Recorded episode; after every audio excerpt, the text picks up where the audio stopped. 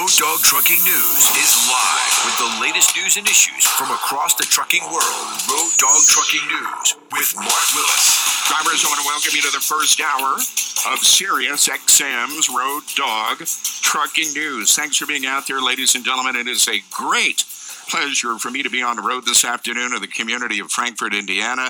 I am at the Conagra plant, folks, and I am here for a very unique opportunity to go behind the bay doors and bring you a very unique view as to how things are going in the warehousing sector. I'm going to be talking about how things are processed, itemized, and then loaded onto your truck.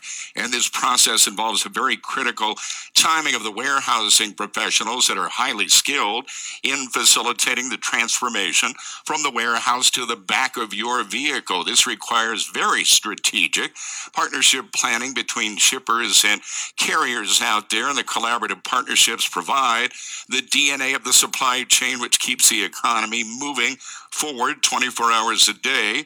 365 days a year. And one of those key strategic partnerships exists between Crete Shaffer and Conagra. And Crete Shaffer is now celebrating a 20 year partnership with Conagra, an approximately $8 billion company that is combining a very rich heritage of making great food with a sharpened focus and an entrepreneurial spirit. Now, some of the household brands, guys, you can think of right off the bat, you know these names. They're on the store shelf right away. Rotel, Healthy Choice, Hunt's Diced Tomatoes, and also Marie Callender, and two people here to talk about this strategic partnership. Tim Aschoff is with Crete, the president at COO, and uh, also Eric Cutter is here as well, the president of Shaffer. And gentlemen, it's good to see you. Great to be on again and great to Yeah. see you. Thanks for coming to Indiana with us. Absolutely, man. It's beautiful up here. And Eric, it's good to see you as well. Thank you very much, Mark. It is really good to chat with you guys. And man, what a unique opportunity for me uh, to come up and take this news story to the next level, you know, to see what is going on uh, from behind the scenes, what goes on in the warehousing industry, and, you know, to bring that story forward to the drivers out there as well. You guys have been out all over the place. And I know you guys have had a great road trip talking with drivers. You've been meeting with a lot of your drivers out there, talking with folks out there in the industry about what's going on. Let's talk about that. We had a chance to catch up with you guys last night at uh, one of the truck stops, and you were meeting with drivers and talking to them. Eric, what were drivers telling you?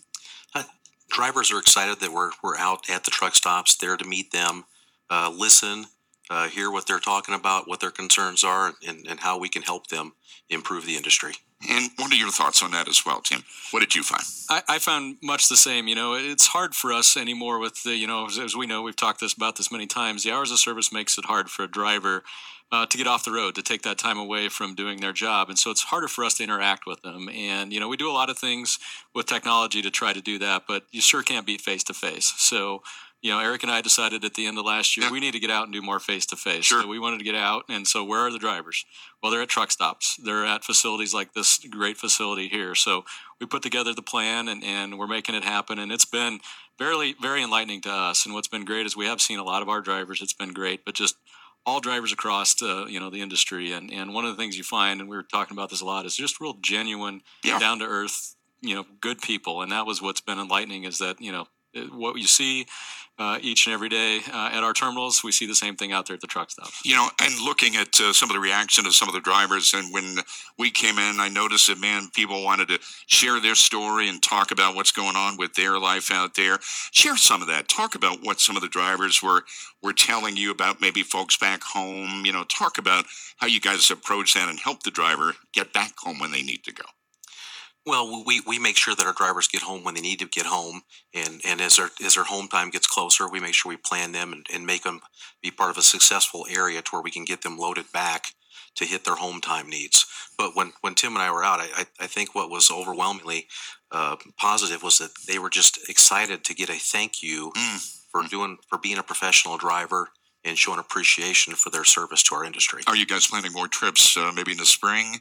Will this be like Bill and Ted's Excellent Adventure? Well, it is, yeah. And we, we don't know who's Bill and who's Ted yet, but we're trying to figure that out. But yeah, no, we've it's been much more rewarding than I've even thought uh, it would be. Um, you know, because of having that personal contact with with the drivers and and so we were just talking this morning again how successful it's been for us uh, personally, Yeah.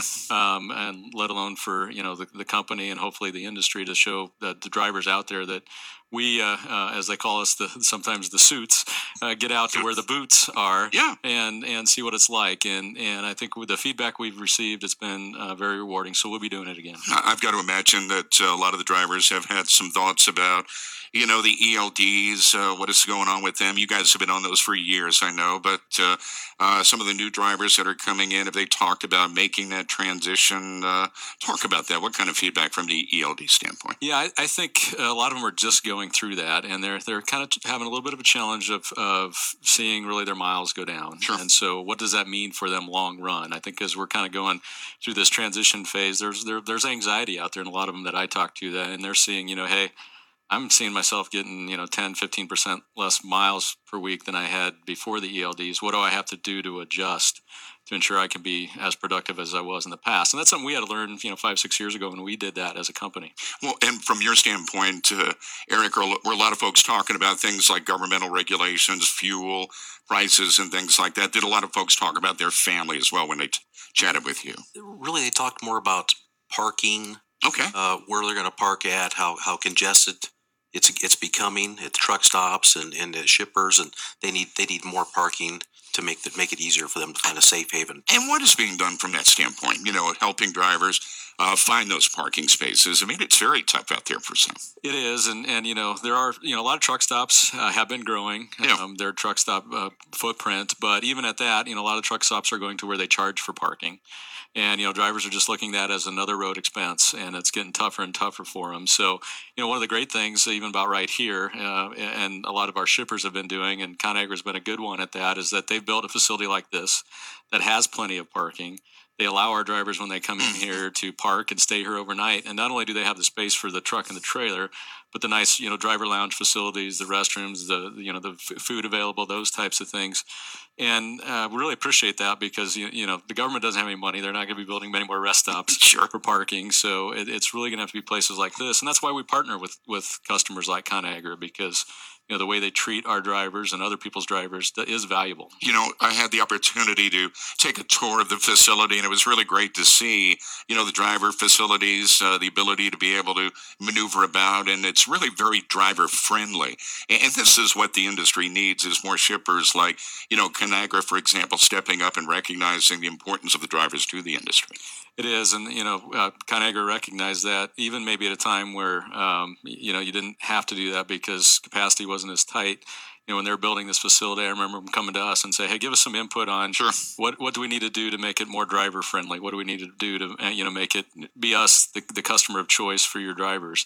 And so appreciate them not only taking that input from us, but then putting it into action as you saw today. I've got to imagine too that uh, you know the collaborative partnerships that are you know being developed here. I mean, it's a really tremendous opportunity uh, to the trucking industry, to product manufacturer, and ultimately right down to the consumer. I mean, this is a way I would think that you would be able to maybe capture growth, drive future revenue. It's all all driven towards success. Combining all of these elements like that, right?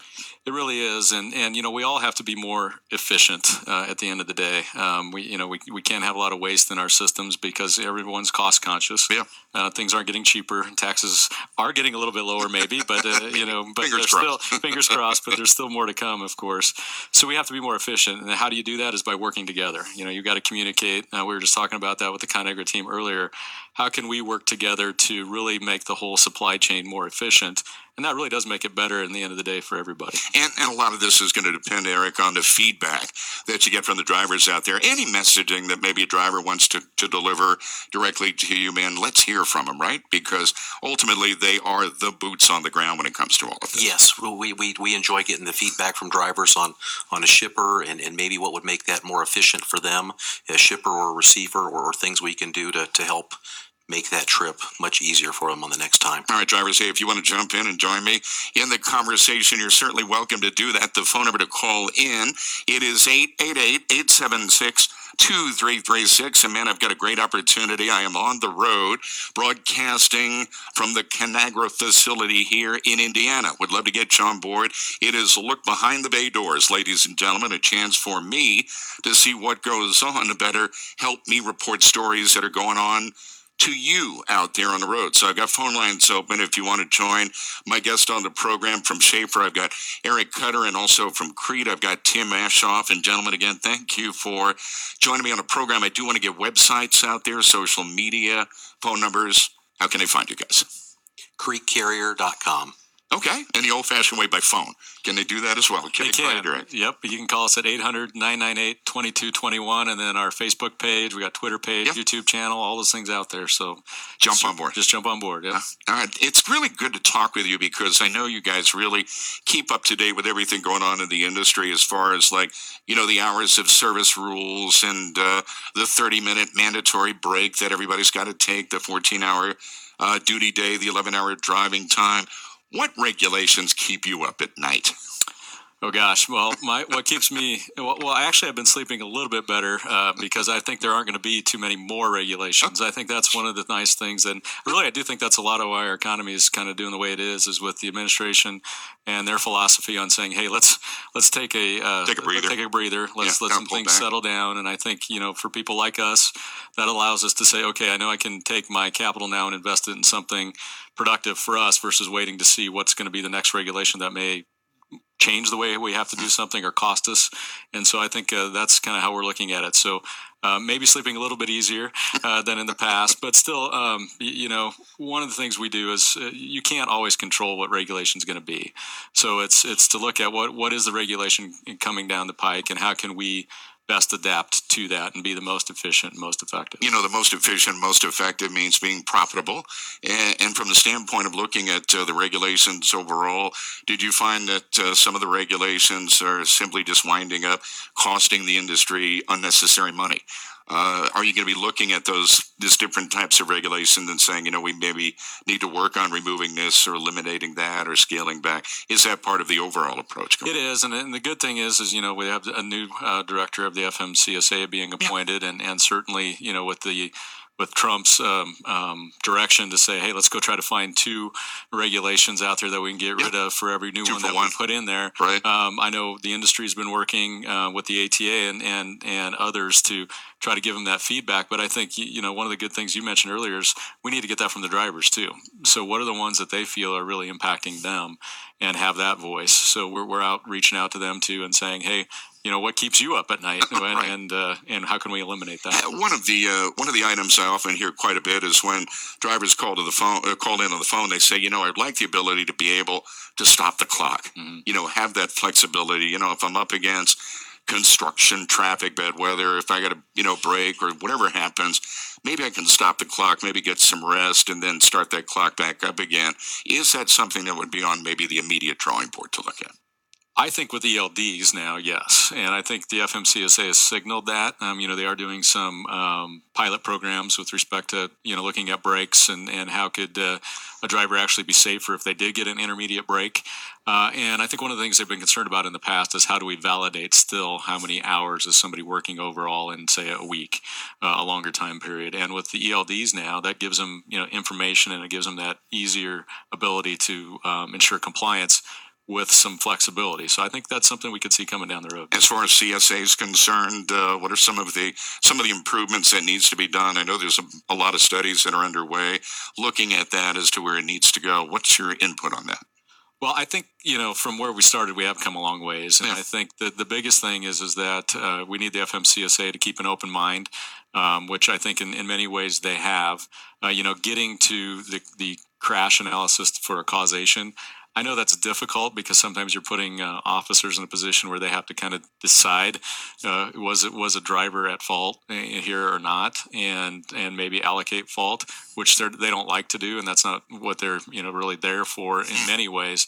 But to me, that's the biggest thing because um, you, you know often uh, it's not the 18 wheeler that's fault; it can be Yeah. the four wheeler, and so if we get that uh, sort of analysis and then that fair treatment across the board with all trucking companies, I think that'd be a big step. What, what about as far as on the state level? I know that uh, so many uh, different state regulations come into play that uh, you know may go over and above what the FMCSA is uh, requiring. How complicated is that? Looking at some of the state laws versus federal laws, does that present some issues? Yeah, the biggest area presents issues for us is the wage and hour area. Um, you know, because typically that is preempted uh, by federal law, but some states have tried to, uh, you know, uh, challenge that preemption. And often, what we find in talking to our drivers is that's not what the drivers want. Um, you know, they like to be able to be rewarded for their efforts, and not just you know look to be paid to to sit around. And so um, we work a lot with our drivers on input on that, and then certainly um, with uh, ATA and others to say, okay, what's the right balance here? Um, how can we ensure? Uh, you know, there's a fair reward system for drivers, and that it, it still pushes us to be efficient as a trucking company and shippers to be efficient uh, and not waste the driver's time. Um, but at the same time, not have you you know Big Brother telling us exactly hmm. what to do.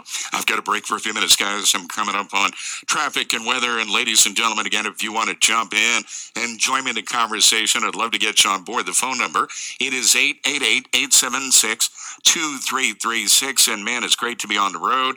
I am broadcasting live from the Conagra Manufacturing Facility, and I'm in the great state of Indiana. If you want to talk with my guest on the program for the first hour, I've got Tim Aschoff. He is with Crete, and I've got Eric Cutter with me as well. He is with Shaffer, and let's go to traffic and weather. And when we come back, we're going to bring a driver on board and talk with him directly. So we've got more of that coming up in just a minute, right here on Sirius XM 146. Up to the minute news, live on the trucking industry. It's Road Dog Trucking News with Mark Willis. Drivers, welcome back to the program. And again, the phone number to call in, it's 888-876-2336. And again, thank you for being out there, ladies and gentlemen. Thank you for everything that you are doing out there on the road today. And I've got Tim Aschoff with me with Crete Corporation. And Tim, it's great to have one of your drivers join us here on It the is. panel. Talk about uh, what uh, this gentleman, we got Dabrian Smith. He's been a driver for how many years? He's been a driver for five years. He's been with us for five months, and we're happy to have him on board. It took us a while to talk him into it. He had a friend that drove here and trying to get him over, and he finally joined us. We're glad to have him on the team. Well, it's uh, good to see you. Thank you, sir. Yeah, it's so wonderful to chat with you, and uh, you're over the road. Yes, sir. Okay, what do you do? When tell folks what you do as a professional truck truck driver. You're going from point A to point B, but there's a whole lot more to that. isn't Oh, yes. Um, you also have to consider uh, the other lives that's on the road, um, not just yours. Uh, they also have families and, you know, people that they need to get home to just as well as we do. Um, still have to maintain a excellent profession level. So have to keep that in my in my head. Yeah, absolutely. You know, I would think that uh, man, that's uh, that's something you got to live and breathe, and Yes, having that that support behind you Yes, sir. at the company is knowing that man, you can get the job done. Yes, sir. Talk about how important that support is for you as a driver, knowing that the company's got your back. Um, it's it's it's a great feeling, man. Um, you know, like I said, I've been doing this for about five years. Um, Crete is a very very vocal on um your well being. Um, if if they know that you're going through some things, they'll call. They always call. They always send messages. They really have shown me that I'm a part of the family. So that's all I wanted. Yeah, and and this is something I think that's going to keep you in place for many years, right? You found a home. Yes, sir. Found a home. Yeah, and what would you like to do going forward? I mean, do you want to keep going out there on the road? Do you want to maybe move into management? That's another great thing about you know working with an organization like this that there are opportunities to learn new things to move forward in the Yes, sir. industry. So, Yes, sir. what what are your plans going forward? Um, honestly, um, I would like to become an owner operator. Well, of course, with Crete. Um, and uh, I just want to, you know, bring on any uh, new drivers that you know that are interested in driving and taking this profession serious, like myself. You got to take it seriously, right? Because, like you mentioned, you've got yourself and you got lives out there, folks that are on Yes, the road with you. Yes, sir. How does your family feel about you being a driver? Oh boy, that's a different story. Um, family, uh, they're very supportive. Um, they were kind of in the position where they wanted to see if I was going to actually do it because it was. Um, I'm a great talker, Okay, but okay. not uh, not a you know Mr. Do It type guy. Now, when you say great talker, I mean talk about it. what does that mean? Oh man, um, I have been talking for about five years about getting my CDL, Okay. and um, finally got off of my rear and said that I need to do this. And I've heard so many drivers and how much benefits, you know, the money aspect and just the just the unionship of the other drivers. I, I just love it, man. You know, one of the great things about uh, Tim is that I know he's very visible yes. on social media, and he's out quite a bit. I met up with him last night. As a matter of fact, we had we had dinner along with Eric, and uh, that's got to be one of the great things about working with an organization and a company that is visible, yes, sir. right? How important is that to you? Um, that is that is very important. Um, you know, when they reach out to you, reach out to the drivers, and like I said, they actually show that they care, Yeah. that they care about you, and you're not just a truck number. Crete has, like I said, Crete has shown me nothing but respect, and they actually care about my well-being.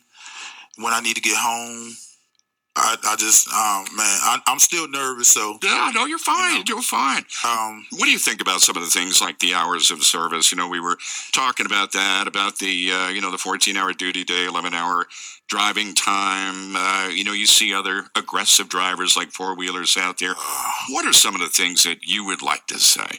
um, Things like that. on that, um, I wish that uh, that some of the 14 hour and the 70 hour rule was kind of manipulated a little bit, Okay. especially with um, traffic coming through Ohio and certain areas that I won't name, but you know, it's heavy traffic areas.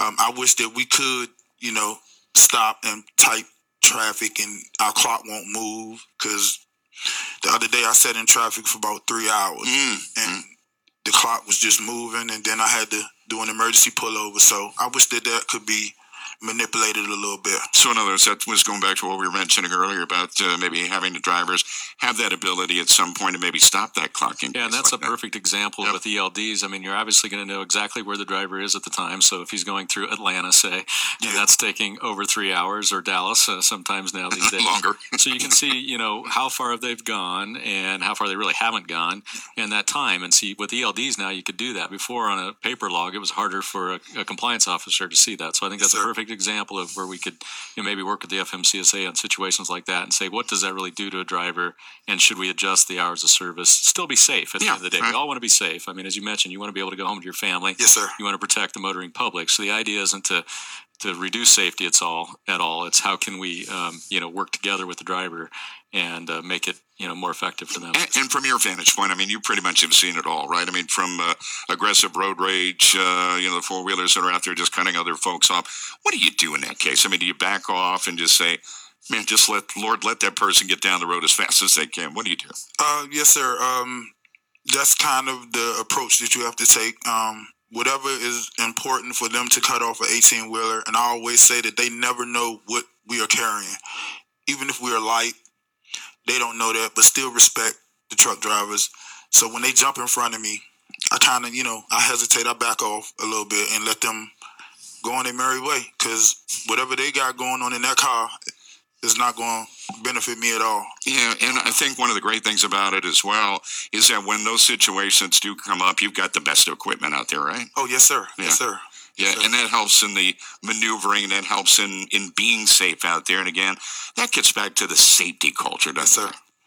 Yeah, safety is so important. You know, we, we operate by seven principles, and safety first and foremost is is one of those. And there's, you know, a couple really key components to that. Um, one is the drivers that we hire. I mean, I, we we we hire safe drivers with the experience that they need to be safe drivers, so that's very important. But then it's that culture of our company, and that shows in many ways from the equipment, as you mentioned, that we purchase with the safety systems we have on them, and then keeping them well maintained and, and new, uh, relatively new, uh, to do that. And then it's um, how we work with the driver, uh, from operations, working with the driver to make sure I have the right loads that match up with the, uh, their available hours of service, all the way down to getting them home when they want to be home. Because um, you know, oftentimes outside stressors Yeah. can cause you, it causes me, causes you to start thinking about something, something other than Sure. my job. And so our, our goal is to make sure that we're providing good job satisfaction, and that then turns into good safety. Is uh, are any of your family members wanting to come out and drive with you or be out on the road with you for a while? Uh, yes, they they are, but not during the winter. No, okay, no, absolutely. They, want, I- to travel with me during the summertime. Sure, Right. sure. And I have, I No, have no snow, no ice. no snow, no ice. Uh, my mother doesn't like thunder, but don't. She's, don't tell her that. Not a problem. And she wouldn't be listening, though, right? I hope not. I really hope not. Absolutely.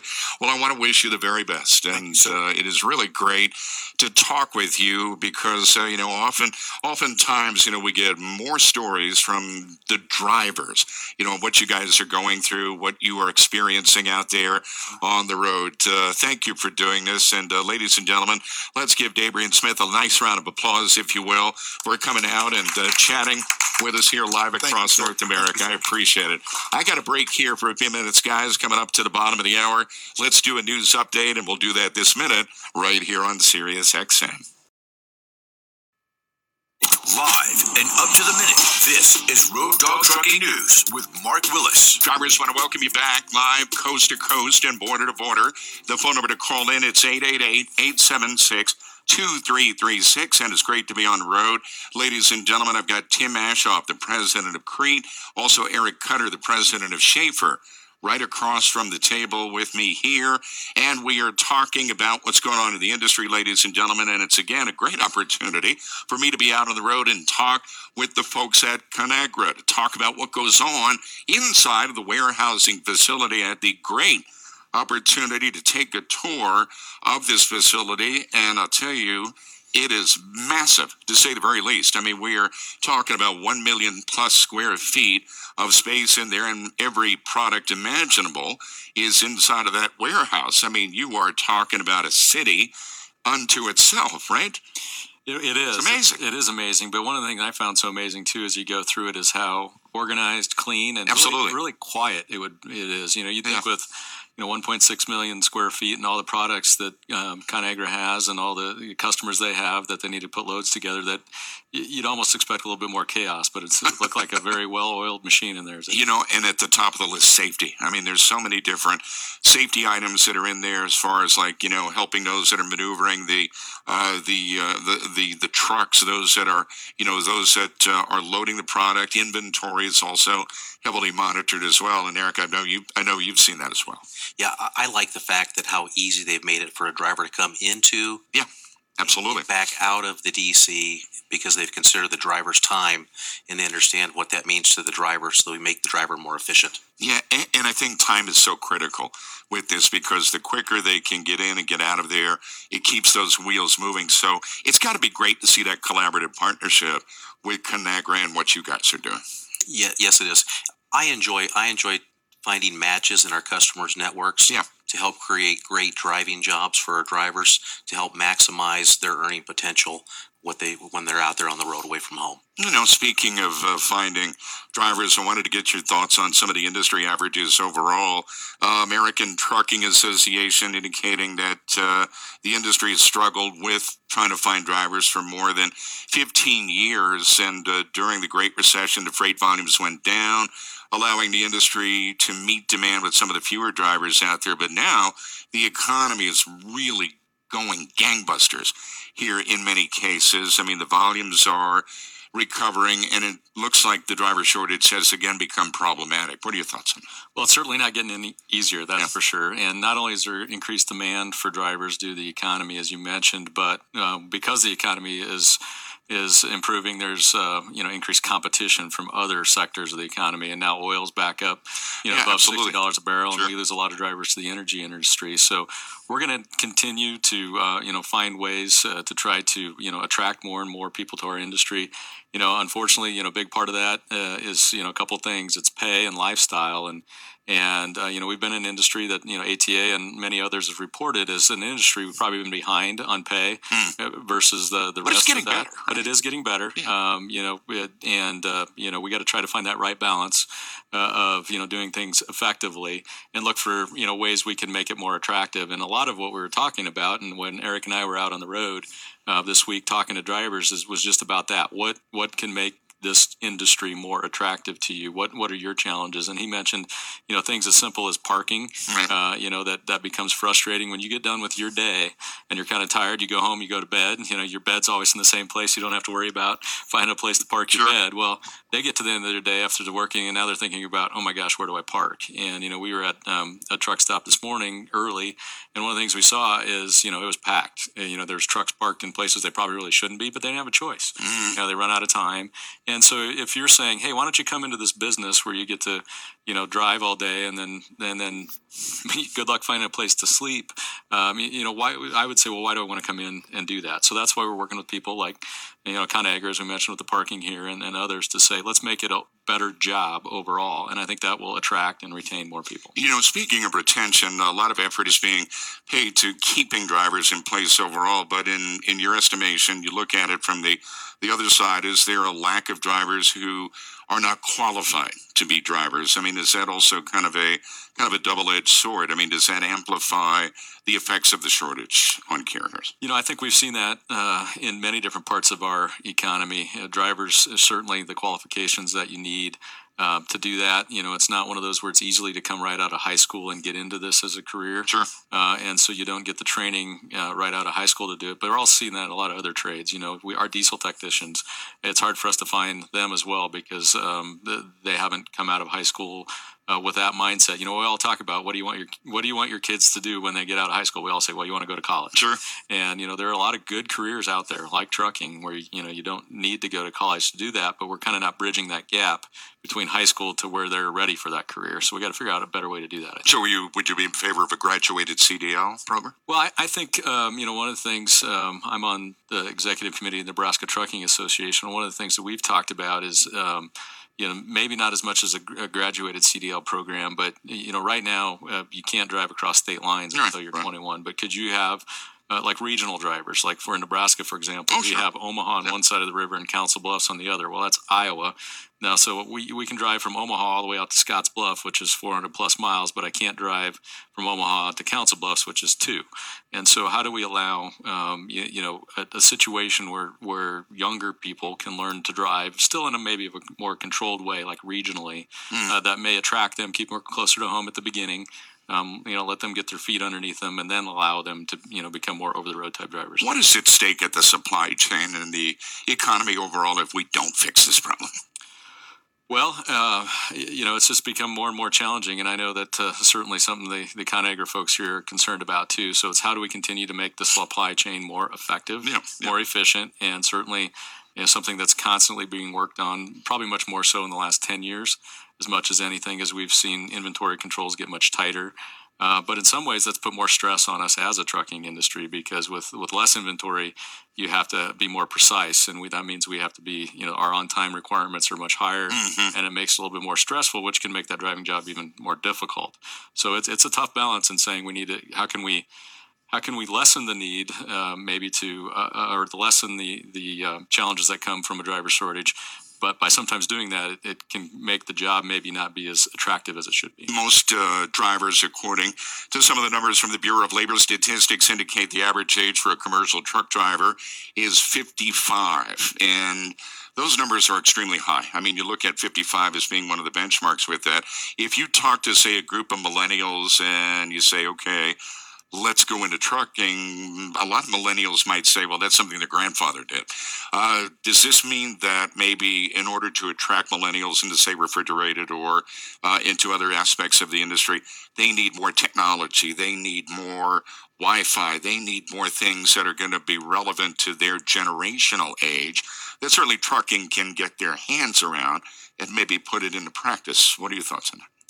Well, I mean, partnering with, with customers like Conagra, we've actually put Wi-Fi in their break rooms so that uh, you know people want to connect. They want to be able to see their families. and They want to be able to Skype or whatever they you know face FaceTime their their families to stay in touch, and and working with customers to, to gain more efficiencies and to create more time with with their family is is good for us. know, they know it's, I mean, the technology is there. If the word can get out that they know about it, then maybe that's going to bring more more folks in. The industry, from what I was reading from the American Trucking Association, about 6% on average are women, according to the ATA. What is your thoughts on that? Do we need to maybe ramp up more recruiting efforts to bring more women into the trucking industry? Um, absolutely. Um, you know, we're fortunate to have a higher percentage of that at Crete and Shaffer of women, and um, you know, they're they're they're great drivers. I mean, they're very reliable. Um, they're very well organized. They're very safe, and it's an, an, occupation that they can be very successful at. And so, I think the more that we can uh, take uh, our drivers that are in the industry, the, the women that are in the industry, and show the rest of the of the world what it can be like, how it can be, uh, you know, a prosperous job for females, the better. And so, I know mm-hmm. we've you know, groups like Women in Trucking, I think, are doing a good job of that. And certainly, I, I know that the more we can do, the more we can track, uh, attract uh, more women in the industry. It'll be great for everybody. Teams. What do you, what do you think about teams? Is that one of the trends for the future? Is that uh, we bring more team operations into the trucking industry? Will that help alleviate some of the concerns? Well, I think as we see ELDs, I think there's going to be a requirement or a request for having more teams. And then how do we do that as an industry to create more team driving? uh, you know, in, in the industry. Yeah, I think you know, um, husbands and wives. Uh, I think it may be a good way to do that. And yeah. we see a lot of drivers. You know, I think part of the reason that average age is 55. Obviously, there's the demographics of the whole U.S. population, but we see a lot of people that this is their second and third career. Yeah, and yeah. one of the things I think is nice is that children are out of the home um, sometimes, you know, husbands and wives have had separate jobs. This is a way they can work together, and I do think maybe there's a way we can attract more teams by going after that husband and wife team. You know, uh, I think really that's an incredible job when you think about working as a team. I mean, you've got to be with somebody within an eight by ten box. You know, literally 24 hours a day, seven days a week. But I've heard great success stories. I mean, really, really good success stories with team operations and how they can be beneficial, profitable. You know, build sense of camaraderie. Plus, you get to see the uh, see the country out there. So why why not? Right? Why not look at it? Yeah, absolutely. And it's great to see. We, we have a number of husband and wife teams that uh, really do enjoy that, and then sure. they like sharing with it. You know, they come in and say, "Hey, you know, we, we appreciated getting this load to this place in California because we hadn't been there. And we, on our break, we, we took a 34 hour reset out there and we were able to do this, this, and this. And they're having, you know, a great time out on the road. As far as like some of the medical issues, uh, a lot of the drivers will call up and say that they are suffering from uh, undiagnosed sleep apnea. Is that uh, some of the, uh, some of the concerns you guys hear about as far as what uh, some of the drivers may be running across? Yeah, absolutely. Driver health in general is, is key, uh, not only to their own well being, but to safety. And so we actually started back in 2010 our own sleep apnea testing program. Um, we knew it was a challenge out there for drivers, but we also know it's a challenge that can be very expensive to manage and time consuming for a driver to manage on their own. So we actually uh, contracted with a third party, and we have sleep labs in uh, three of our terminals built right into the terminals where we have drivers that have the signs of sleep apnea, apnea after going through their DOT physical or if their DOT physician requires them to get a sleep study. We put them right in uh, through a sleep study at our terminal. Um, it gets read right away the next morning, and they can be, you know, back out on the road basically in two days versus sometimes two months if they sure. have to go do it on their own. And then we pay for that cost of that sleep study because we know that can be very expensive as well um, because part of the reason we've done that is we've seen the benefits of it. We have a lot of drivers that are on um, sleep apnea devices, CPAPs, mm-hmm. APAPs, and they come in and tell us, you know, look, I didn't realize how poorly I was sleeping. I've lost 20 pounds. My mm-hmm. blood pressure's down. And, you know, just seeing the benefits of it really said this is the right thing to invest in for our drivers. All right, I got a break, guys. I'm coming up on traffic and weather. And again, you are more than welcome to join us in the conversation.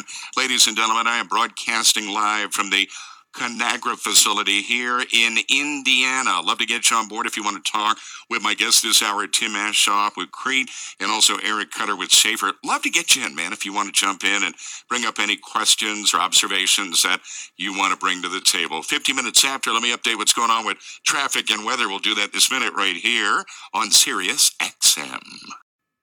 Up to the minute news, live on the trucking industry. It's Road Dog Trucking News with Mark Willis. Drivers, here we have flown through this first hour here on the program. Tim Aschoff, the president and chief operating officer for Crete Carrier Corporation, is with me, along with Eric Cutter, the president of Shaffer Trucking. And uh, gentlemen, it's good to see you both.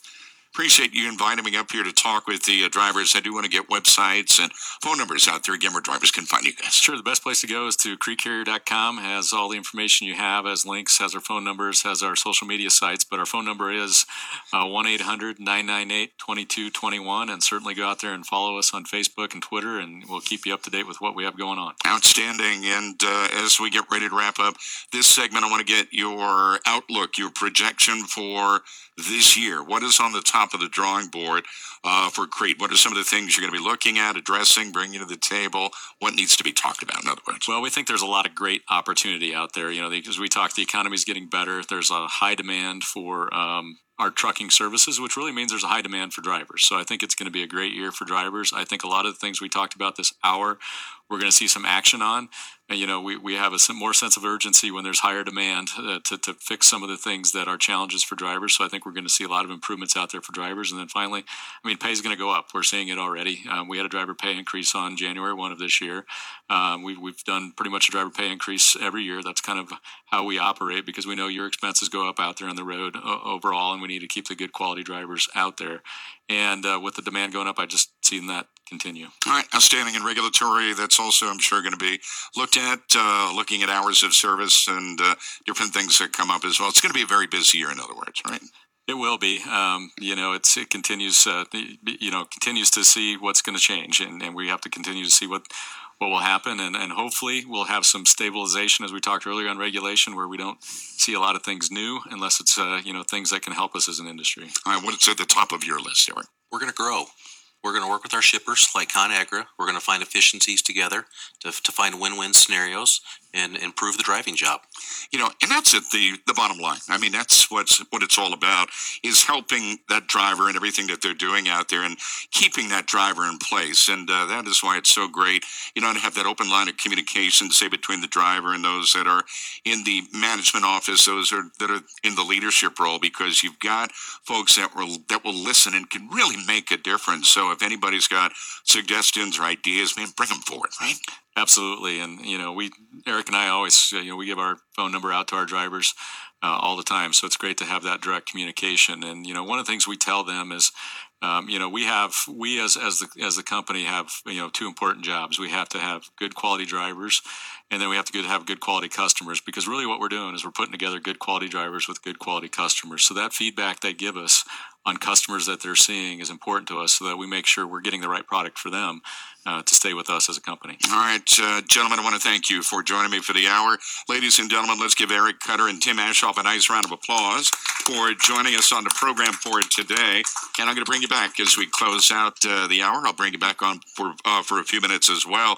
Ladies and gentlemen, again, I am broadcasting live from Conagra, Frankfort. It's a distribution center for the food that they manufacture, and the facility receives loads from their production plants, and then it's mixed with other food products shipped on to grocery customers like Walmart, Kroger, and Crete is proud to be involved with a 20 year strategic partnership with Conagra. So that's coming up in just a few minutes. I will bring on board two representatives from Conagra coming up in just a couple. So I want you to get involved. Come on in and join us. Questions, comments, and observations. You are certainly welcome to bring them to the table. All right, a short commercial break, ladies and gentlemen. Stay with me. I'm Mark Willis, live across North America, right here on Sirius XM uh, 146. Road Dog Trucking News is live with the latest news and issues from across the trucking world. Road Dog Trucking News with Mark Willis. Drivers Answer Hour number two of Sirius XM's Road Dog trucking news. I am in, at the Conagra Frankfort, Indiana Distribution Center right now, ladies and gentlemen. And this facility receives loads from their production plants and it's mixed with other Conagra food products shipped on to grocery customers like Walmart, on to Kroger and Crete. Carrier proud to be part of a 20 year strategic partner with Conagra. There are hundreds of folks that are working at this facility, ladies and gentlemen. This is a city unto itself. And, you know, you think about all of the things that are going on here from the warehousing operation to the storing of the of the product on the shelves. I mean, I had the opportunity to take a tour and man, what a tour it was to be able to see what goes on behind the bay doors. And I'm going to get into a lot more conversation about that this hour here on the program. I've got two brand new voices here on the show to join me. Brian Stouffer has 20 years of experience in the transportation of the warehousing industry. As he has been with Conagra Brands for 14 years, and he is the, currently the senior director of transportation. And I'm reading some notes about you, Brian, that your team procures, plans, and manages a network of approximately 300,000 loads annually across multiple modes over in over 200 origins out there. Man, it's good to see you. That's a big job that you've got. Oh, I'm lucky. I have a pretty, uh, pretty competent team, and uh, they execute for me and for the company.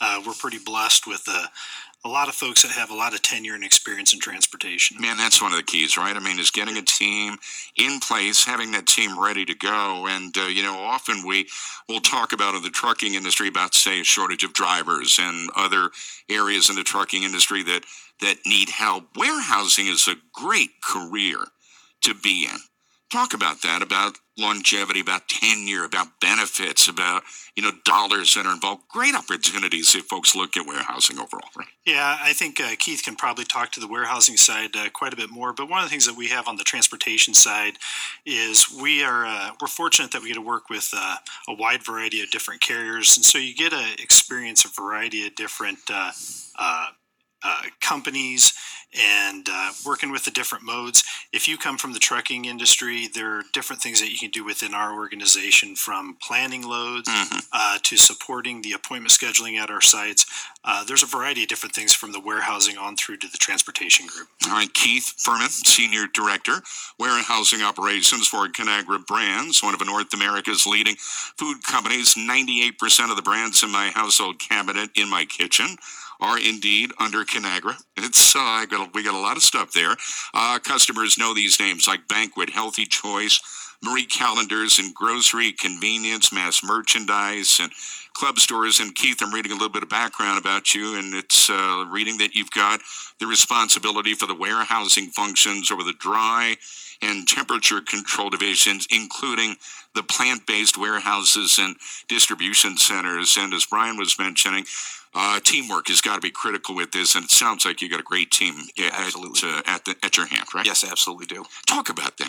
What do they do? Um, so I, my team is split up between plant-based operations as well as mixing center operations. So I have a, a team of uh, a couple of managers as well as several hundred people, obviously, that uh, move freight, uh, get them on the trucks, and getting it off the trucks. You know, we uh, had the opportunity to take a tour earlier this this morning, as a matter of fact, and man, it was really incredible. Yeah, I mean to see that, and uh, you guys were pointing out, you know, some of the different aspects of what goes on inside of the outside of the warehouse as well. Got to make you feel good, right, when you see all of the efficiencies that are built in to the system. Talk yeah, about that. Yeah. So from an efficiency standpoint, um, you know, we have layer pick, we have case pick full pallet operations, and putting all that together to put together a load for a customer that's what's really important. You know, putting that uh, and that requires the collaboration and the and the teamwork approach, right? I mean, that communication effort is so critical with all of this, right? Yeah, the one of the things that I think that we're uh, we're pretty fortunate. We work with some of the best partners in the industry. Um, this particular facility that we're at today is is managed by uh, Ryder. They do a fantastic job for us. Uh, they help us in partnering with us, just like we do with our carriers, in terms of identifying opportunities for streamlining efficiency. One of the things that we have uh, found over the last several years is, you know, transportation, warehousing used to be measured in terms of days. Mm-hmm. What we're seeing now is things are measured in minutes. And I think the drivers that that you know haul our freight recognize this too. The faster we can get them through our facility, the better off they are in terms of managing their hours. And for us, the thing that it does is it allows us to optimize our time. We can pick more. We can manage our facility a little bit better. Um, but it, it's a lot. Of, it has a lot to do with the partnerships that we have. You know, this is an incredible facility. I mean, we're talking about what 1.2 1.6 million Yep, uh, square feet, and Yep. uh, you know had the great opportunity, like I mentioned, to take a, a tour of the facility. And I, I think you were mentioning one of the stories to me that uh, this uh, plant, when it was constructed, it was built uh, in a certain way due to the curvature of the earth. Right? Well, it just states that there's basically 1.4 inches uh, of curvature across the entire building. Okay. There wasn't anything necessarily went into it that was special about building it to handle the curvature of the earth or anything. okay, okay, but you know, but maintaining that that facility is really incredible. You know, when you think about uh, all of the all of the components that go along with it. I mean, we're talking about dedicated teams. We're talking about you know the safety aspect. Your teams are top of the line. Training, safety. It's all got to be a collaborative teamwork approach, right? Correct. Yeah, and, from your standpoint, I mean, that's what it really gets down to is the, you know, the whole idea of having that team that is going to be looking at this and saying, you know what, we've got a, we got a shared mission, we've got a sh- and this is how we're going to accomplish it. Talk about that, if you will. Yeah, so you know, as you can imagine, with 1.6 million square feet and and the number of trucks that we push through this facility on a day-to-day basis, it'd be very easy to be inefficient. Uh, so what we have to focus on is is how we can find those efficiencies. And when we were building this facility, I think uh, Tim touched on it. Is we, we we reached out to the carriers. What could we do to make ourselves a little bit better? Um, and when we built the facility, we brought in uh, some amenities that you know we hadn't done before. You know, such as allowing a driver to take downtime actually on our site. Yeah. Uh, drivers lounges. We've always had drivers lounges, but we invested a little bit more into that space because we recognize the value that the driver brings to us.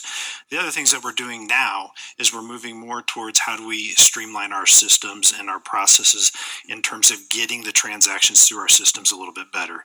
And we're turning our attention to how we can set appointments more efficiently, working with the carriers. If we can get the right appointment for the carrier, it allows us to yet again take out minutes from our uh, from our transactions. So we've uh, we've just started a, a project on uh, automating and also streamlining our appointment system. So what this will allow us to do is we'll be able to allow the carriers to actually interface directly with our system and schedule appointments directly. It'll also allow us to see across our entire network. We have multiple sites spread throughout the country. Uh, it'll allow us to see our appointment execution across the country. Um, and when we see issues, when we have uh, issues with weather and we have to change our schedule, it'll allow us to engage a variety of different folks in that conversation, both at the corporate level, site level, carrier level. So what we're expecting is is that collaboration will allow us to get to answers faster. We don't have to wait for phone calls going back and Sure. We're all going to have the same level of visibility. And, and I think that has got to be so important out there because you're bringing multiple platforms of technology to the table, and it's this is being done in real time. Like you mentioned, no phone calls. I mean, it can be done just like that. You can immediately pinpoint where a problem might be, and then this is where your team can jump into action Yep. to help get uh, things uh, back on track. You know, safety is uh, also one of the key considerations. And when I was taking the tour earlier today, I mean, it was pointed out several different, you know, safety aspects of what uh, what was going on inside of the inside of the plant. And I was watching the uh, forklift op- operators, you know, very closely, and they are focused. I mean, they are really, really focused out there, and they have got equipment on board that helps them navigate through that. One of the things I was really impressed with was the fact was the fact that they've got a blue light on on that. Talk about that. What is that? Yes, What's that's that become uh, pretty standard in, across the industry. But that blue light basically Okay. travels behind them about, uh, call it eight to ten feet. And what that does is, as you drive backwards, that indicates when there's a forklift coming. So a lot of the times you don't see uh, a forklift, but that light will indicate that there is somebody coming. You need to watch out for them. And, and also too that uh, when the forklift operators indeed come on board, they go through a very, uh, very, uh, a very uh, comprehensive training program from top to bottom, right? Correct. What, yeah. do they, what do they do? Talk about. So they'll, they'll have a couple days of just classroom activity where they're learning the operations, they're learning the the RFIDs, uh, learning all about the equipment, and then they'll go through basically six weeks of training to be before they're fully up to speed on a forklift. Okay, and, and and some of these guys, man, I tell you that when I was watching them this morning, they were doing an incredible job. I mean, uh, I saw one gentleman; he went down what seemed to be like a track, I yeah, guess, and that's uh, our layer pick operation. Yeah, okay, and that was pretty interesting because he was able to go down down that track and uh, find the particular product that he was after. Uh, he raised up the forklift, and then he was able to pull that thing off the shelf, and he did that within just a matter of seconds. Yeah, he's really using uh, basically a clamp to clamp an entire layer at a time. You can clamp, you know, up to, you know, depending on the weight of the product, three, four layers at a shot. Uh, move that over, and that's how we build pallets of multiple products where customers don't require a full pallet of product, where they just require a layer. Uh, and then we also have case pick operations where we're pulling one case at a time. And, and it's just, I would imagine, much more safer than some of the traditional ways of, of things, the way it was done. Am I right? Yeah, yeah, for sure. I think it is much safer, um, as well as it's much more efficient. Allows us to uh, uh, better leverage our time, and also with the size of this facility, you know, as you're Yeah. noting as you walk around, I mean, it's a it's, It's hard big. to see from one side, one end to the other. Sure. Uh, it allows us to optimize our space and really use and condense those products that are hand picked or uh, layer picked into a much tighter area for us. Well, and just and just like Tim said, sorry, just like Tim said though, like the time that a person, you know, a, a driver's out on the road, uh, it's the same as a forklift driver, right? If I got to drive from one end of the building to the other, Sure. that's dead time, right? That's time that I'm I'm you know I'm not operating. you know and, and i think maximizing the you know the efficiency is critical and part of maximizing that efficiency is knowing exactly where that product is. Where is it? How can i get to it? Talk about that because what i think i was really impressed with is the fact that you guys are utilizing a barcode system to keep track of a lot of that inventory. Talk about what that means and how does that work as far as maximizing your efficiency? Yeah, so we have a warehouse management system that we utilize that basically tells the driver exactly where at in the warehouse the product is located. okay. So he'll go and scan uh, the location, scan the product, take the product to the dock, scan the dock door, put the product you know on the dock. Somebody else may come along later and then take that product and put it on the truck. But we know exactly where that product is throughout its entire time being in the warehouse here. The, the forklift operator he also has a computer on board he can find out where that thing is and Yep. you know and that replaces what the traditional method of somebody handing him Yeah, a piece of paper, piece of and and you they- go and just try to find it out in the warehouse somewhere. i've got to imagine as well gentlemen with the amount of technology that is being brought in safety safety safety being stressed that uh, man accidents i mean numbers look good talk about that i mean as far as like safety numbers that's the bottom line improving safety overall Yeah, yeah. So a lot of the things that you talked about before, the blue light, Yeah. um, the instructions, we go through a safety briefing before every single shift here at the facility to make sure what do you bring up what do you uh, bring up we have different topics every day. So some topics can be uh, remember to drive in reverse uh, when you when you don't have a pallet on your on your uh, on your forklift. Uh, coming into intersections, who's got the right of way? okay Uh, things like that will come up during that conversation. a lot of folks may not know why would forklifts back up like that Because they got forks on the front and they can stab people with Okay. them. okay. Okay. And that's a that's a good case in point. Yeah. I mean, if somebody's not familiar with say a warehousing operation, I mean that's something that One also, if you think about it, also careful, there's right? you know the forks on the front of it are four feet. I mean, you're not going to see the lift. All you're going to get's the fork. okay. Okay. So if you drive backwards, then you have less. then there's less chance of, uh, of of an impact. Right. Okay, and a lot of folks might not know that. Yeah. I mean, because you know, from the uh, you know the standpoint of what uh, say the trucking industry does, that they only would go like the bay door, Mhm. and then they would stop. Somebody would either load or unload, or maybe a drop, drop and hook, and that's why I think this is great information to know about because it gives the driver a perspective as to what goes on behind the scenes. Right. You know, it's not so much okay. It's like we got to get to the shipper and wait there's a whole chain of events that have got to take place with this. And you know that's that's one of the great things about it. You're constantly evaluating safety. You're looking at operational procedures. And this helps folks out there that are listening understand you know there are blue lights on on the forklifts. And you know the the, uh, the forklift operators will maybe drive will drive backwards for safety. So that's that whole safety culture that is that starts at the top doesn't it? Yeah. and it and it just just trickles right on down. Yeah, if you think about taking it from the warehouse on into the trucks, I mean, this facility I think is a great representation of really focusing on safety. When the when the trailers get backed in, we swing the doors inside the building, so Okay. people going outside walking around the building. why is that 'em. It, it's more efficient and Okay. it's much safer because now we don't have somebody going outside to swing the doors. Uh, it, it allows everything to operate within the facility. You know, like today it's raining. You don't. You're not going out there in the yard uh, uh, with a with a person. The other thing is, is when the trailer leaves our sites now, uh, like in this site, you know, we're looking at uh, scrapers for the top of the trailers, Yeah. get the snow off the top. We have scales as you exit this facility. And the thing that we have now just started uh, uh, implementing along with our appointment system is visibility to our loads as they're in motion. So as there's weather events, as loads look like they're going to be late, we can have the conversation to understand why, what's going on as it's in transit, so we can communicate to the carrier as well as to the customer. Here's the situation that we have. What are we going to do? How can we uh, solve the problem? And again, all of this is in real time. Yes. That's amazing. All right, I got a break, guys. I'm coming up on traffic and weather. And uh, ladies and gentlemen, if you want to jump in to the conversation, I'd love to get you on board. I've got two new voices here on the program. Brian Stouffer, he is 20 years plus in the transportation and the warehousing industry. He's been with Conagra Brands for 14 years. Keith Furman, senior director of the warehousing operations for Conagra Brands, and we're going to talk more about things that are going on inside of the warehouse. I wanted to bring you this look behind the bay doors. want to talk about technology jobs. I want to get into the warehousing jobs that are out there as well. You guys have heard about the shortage in the trucking industry. You know that there is a shortage of diesel techs. Well, warehousing is growing by leaps and bounds, and we're going to, we're going to talk more about that coming up in just a few minutes. First, all, let me update what's going on with traffic and weather, and I'll do that this minute right here on Sirius XM.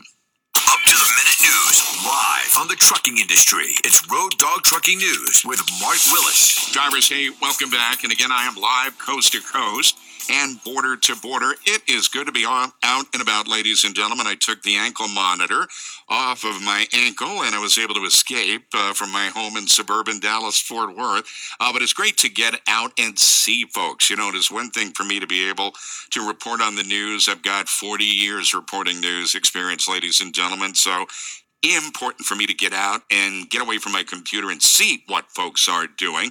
That's where you find the real stories, you know, talking with people face to face. And I was thrilled to be able to come up to uh, Indiana. I am at Conagra Frankfort. It's a distribution center for the food that they manufacture. We're talking about some of the nation's household brands, ladies and gentlemen, like Marie Callender.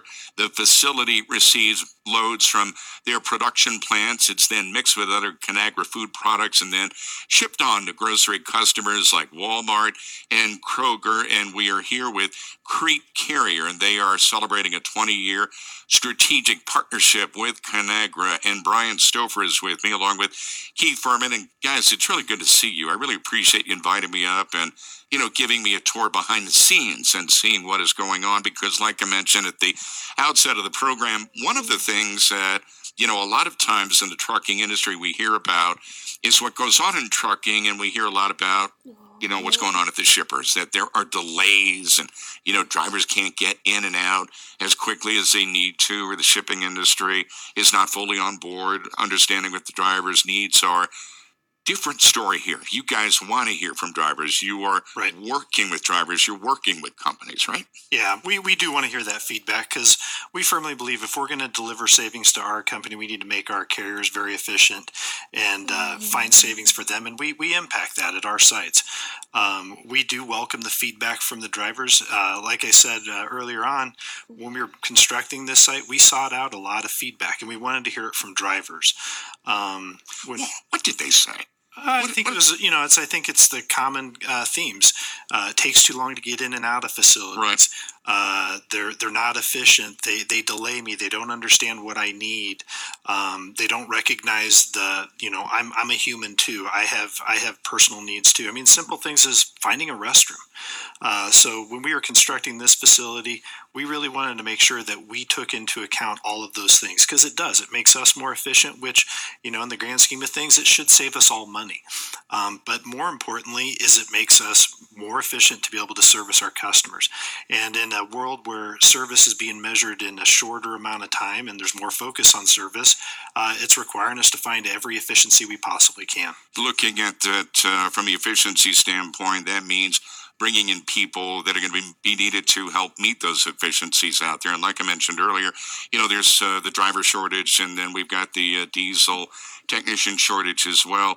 Warehousing, I am seeing more and more stories going up on Bloomberg, CNBC, Reuters that say this company or this facility is going up or this company is putting in a 100,000 square foot operation that is going to be warehousing certain types of products out there. This is a new frontier, right? With warehousing, great jobs, great opportunities.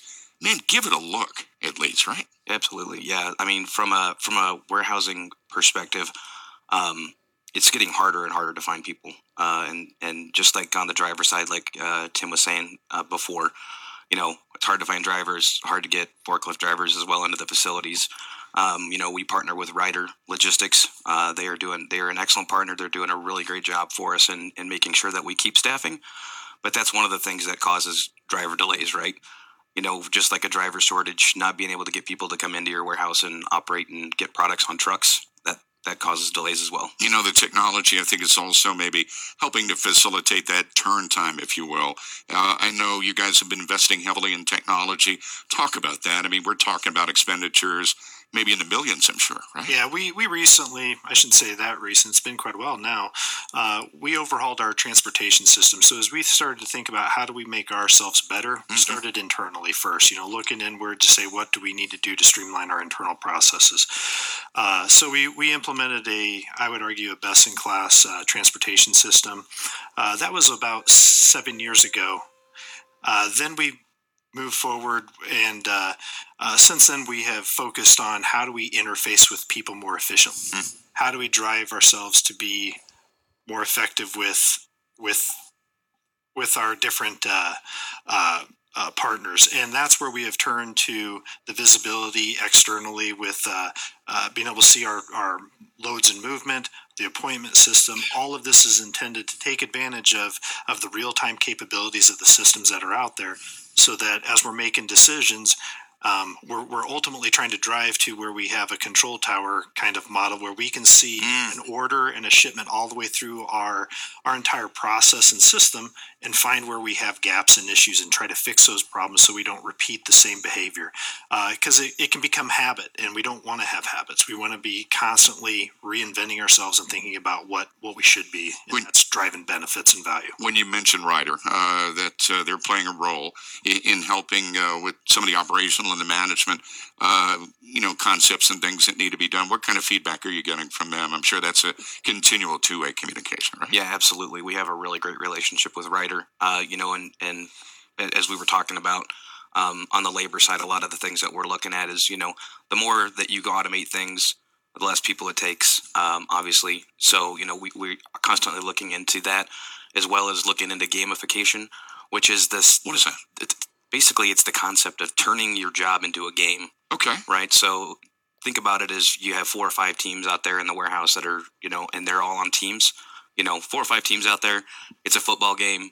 Uh, you get points for hitting your labor targets. You get points oh, for showing course, up to work. You get points, and at the end of the day, you know, turning turning things into more of a game will attract more millennials and and and, and those type of people. So trying to get people in that, uh, um, yeah, trying to get people in that um, that uh, you know, played a lot of games as kids yeah. and things like that, like myself. Is that the future in your estimation? Absolutely. I mean, yeah. You know, because I know trucking is running into make your job fun.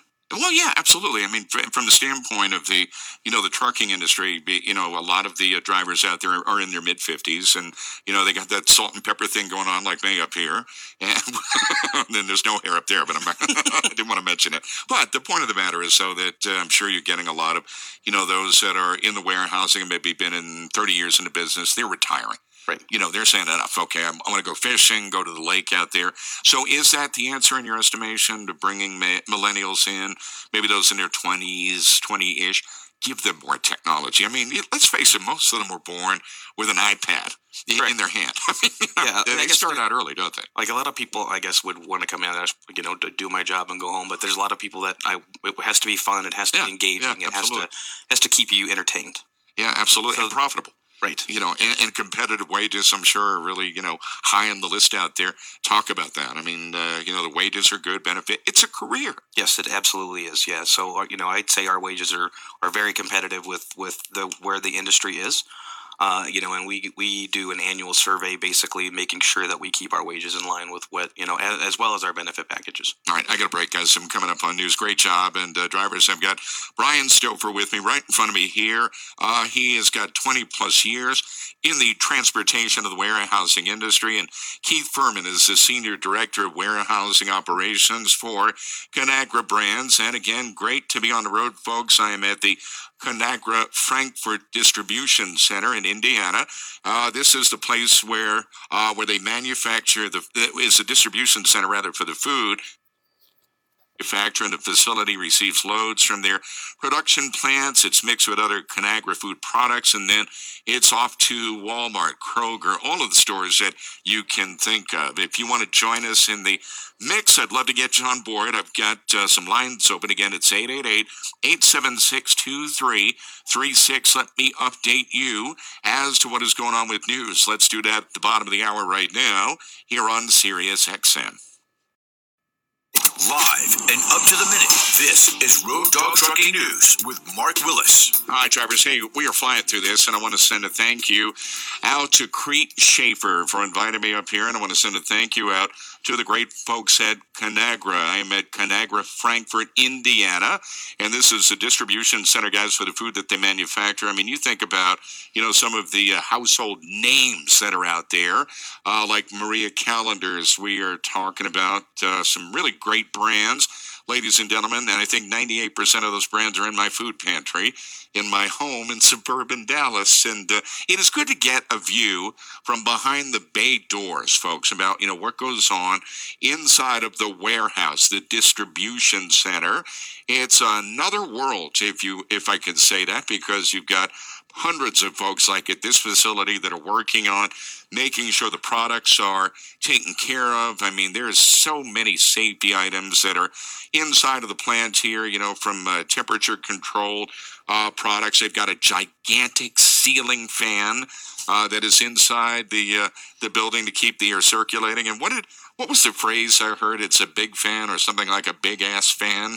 yes, yes, that is exactly. What does that thing a big ass do? What is that thing? It's uh, used to circulate air throughout the entire building. So there's okay. several of them in the ceiling that are used to just keep the humidity down sure. and keep the air circulating. It also helps on, you know, you think a building this size, if you were to actually have to heat it, oh yeah, or cool it, oh yeah, you could. The, those fans move a lot of air, so you can actually not have to do a lot of those things that you'd have to have that expense on. I would also imagine too that uh, this also helps keep the humidity levels Correct. down because uh, with the cement floors, sometimes you can get uh, maybe a beating of water on on the surface if the temperatures are right. That is correct. Correct. I mean, yes. what? what and is... we, we do have we do have a humidity system in this facility that actually is checking to ensure that the temperature the temperature and humidity within the concrete within the building are kept at a constant and we get alerts if if it gets above a certain tolerance. What do you do when the alert goes off? Uh, call a guy that knows about humidity and air conditioning. right. Absolutely.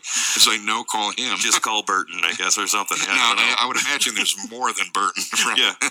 you probably have a whole team that watches all this, right? Yes. Okay. What do they do? Is that around the clock monitoring when they? I mean, for, for that particular system, it's it's an automated. Okay. Uh, oh, it's automated. It's automated. We get alerts okay. on our phones uh, when something's going wrong. But Bird is the guy. Yeah.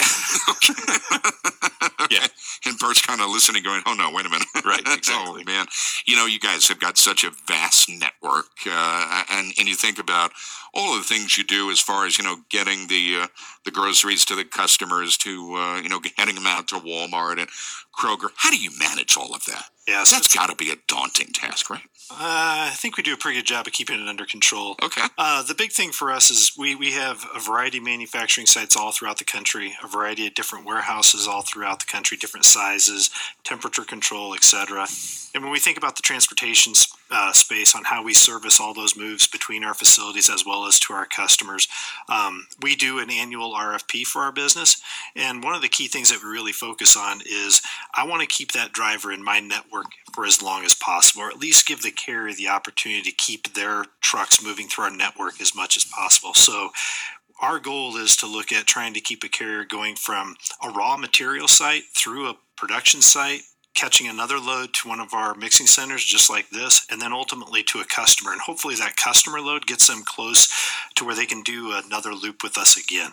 Uh, so we really do focus and work with our carriers to to make that as efficient as possible, and also to leverage their assets in our network for as long as possible because we recognize the less a driver has to go to another site to get another load, the more we can get them just, you know, dropping and hooking within our facilities, the way more efficient they're going to be and the way more efficient we are as well because it feeds us our our materials that are needed, mm-hmm. gives us drop and hook, a variety of different things that allows Keith and the warehousing team to be very efficient within the four walls of the box. Is drop and hook the wave of the future in your estimation? Um, we we leverage it just because it also a lot of our uh, production facilities they just don't have the same space that we do at a facility like this, and also we recognize that that allows us to load at different hours. It allows the facility to be really efficient, and I think it affords the carrier opportunities to kind of buffer and and and work uh, a little bit of a different network than if it is constant live live. Because uh, let's face it, some of our consignees are not very efficient. Mm-hmm. They can they can sit on a on a load for an incredible amount of time, and that's very challenging. So we have to try to make up and come up with efficiencies within our network. I, I've also got to think too that because of the size of your organization, you mentioned that there are eight other uh, Conagra facilities that are located throughout the U.S. I mean, if you were looking at, uh, say, a list of your inventory or supplies, and if there is a shortage over here, that you can maybe go to the facility over there and say, we need this product. So does that help maximize the efficiency of the run cycle of product from point A to point B? Yeah, we, we always try not to redeploy our product, but it is okay. kind of a nature of the beast when you have a network uh, this large and you're servicing this many customers. But we do recognize that we do have those challenges. And, you know, given the fact that we do work with a variety of different carriers, typically we're able to respond to those situations very quickly. You know, with the market the way it is now, would you say that it would be maybe in the best interest of an owner operator, say maybe a one truck or a five truck operator, you know, to partner up with a facility like this? I mean, is that is that one of the keys to success? In other words, finding a niche market sure. to develop and to grow with. Sure. One of the things that we've had a lot of success with is is finding uh, both large carriers, small carriers, uh, to to service our different facilities because there is no doubt about it. There are carriers out there, there are drivers out there that want to work in a certain region. Mm. And given the size of our network, we can be pretty accommodating. So we recognize the value of a variety of different size carriers in our network. Uh, and in, in our RFPs, we always find, you know, a small carrier that really does a fantastic job on particular set of lanes, Absolutely. particular region. And we want to make them efficient. We want those kind of guys in our network. How do you grow this facility? I know that uh, you've got some adjacent land close by, and uh, I know the Frito Lay plant is like within a stone's throw, or maybe a little bit further than that. But I mean, looking at the vast size of all of this and the land that you've got around you, I would see some great situational opportunities for you for you to expand and make this even bigger and better, right? Yeah, I, I think growth is something that you know we have to kind of take with as our volume grows and as we look at our network uh, in totality, where there are opportunities for us to to streamline and bring different production together. Uh, we have a group and an or, as part of our organization, we're constantly looking for efficiency in our network. We're looking for things that make sense to put together. Uh, we have a group, like I said, that's focused on that. The as far as also I want to mention this as well that there's a rail line that is next to the building uh, for easy product distribution, loading or unloading. I would imagine that's also got to be one of the one of the key areas of success right there. Having that rail line, having those doors that are right there. And it was interesting. The point was made that uh, unloading a rail car might present some situational, uh, I guess, issues because you've got to go left or right. You can't go strictly straight in as to as to like you would do with a trailer, for example, on a truck. Yeah, as far as unloading a trailer, yeah, they're they're a little bit different. Okay. Uh, we leverage those uh, rail docks a lot when we're bringing in tomato products off of the okay. the west coast. So uh, rail is you know we're we're taking advantage of every mode that we can because you know we're shipping product all over the country uh, but rail is a little bit different. It's a little bit different in terms of dunnage and how you unload it how you load it. Mm-hmm. uh, damage is different. Um, but where we can leverage it we definitely do. What do you do as far as like maybe spoilage on products? Is that something that comes under your under your jurisdiction? Do you look at that and you know make a determination okay this needs to go or we need to do something with it? Yeah absolutely. We look at you know products as they come in. Um, it's a lot easier to either you know if something's damaged to assess the level of the damage to determine basically if it's something that you want to go to is it something that you want to end up uh, at your customer or on a consumer's table? Um, because obviously as you know you ship those that is that's your that's your company's name that's your brand right? So you got to be proud of it. So we check inbounds for um, damages um, shifting uh, anything like that. And then you know as as things do spoil or go past their shelf or ship life um, we have different methods of of of uh, disposing of them. You know, obviously, once it's past its shelf life, then you can't do anything with it. But we do partner with food banks and things like that to donate product to. Uh, you know, as it's past its shelf life, but not past its shelf. So And when you communicate this to, say, the product developer, uh, what kind of feedback do you get from them? Do they say, well, let's do this or that? Or is, or is there a certain set of criteria that they want followed? Or how Uh, they, they pretty much dictate the length of the, the ship and shelf life. Okay, um, got it. As far as you know, when we can and can't ship things. So Okay, so again, it's, we have a good quality group that does that. Oh, okay, absolutely. So again, it's all part of the, you know, the warehouse structure. It's more than just simply a building. Correct. There's so many different uh, components, and you've got to be excited as to what you're seeing for the future. Am I right?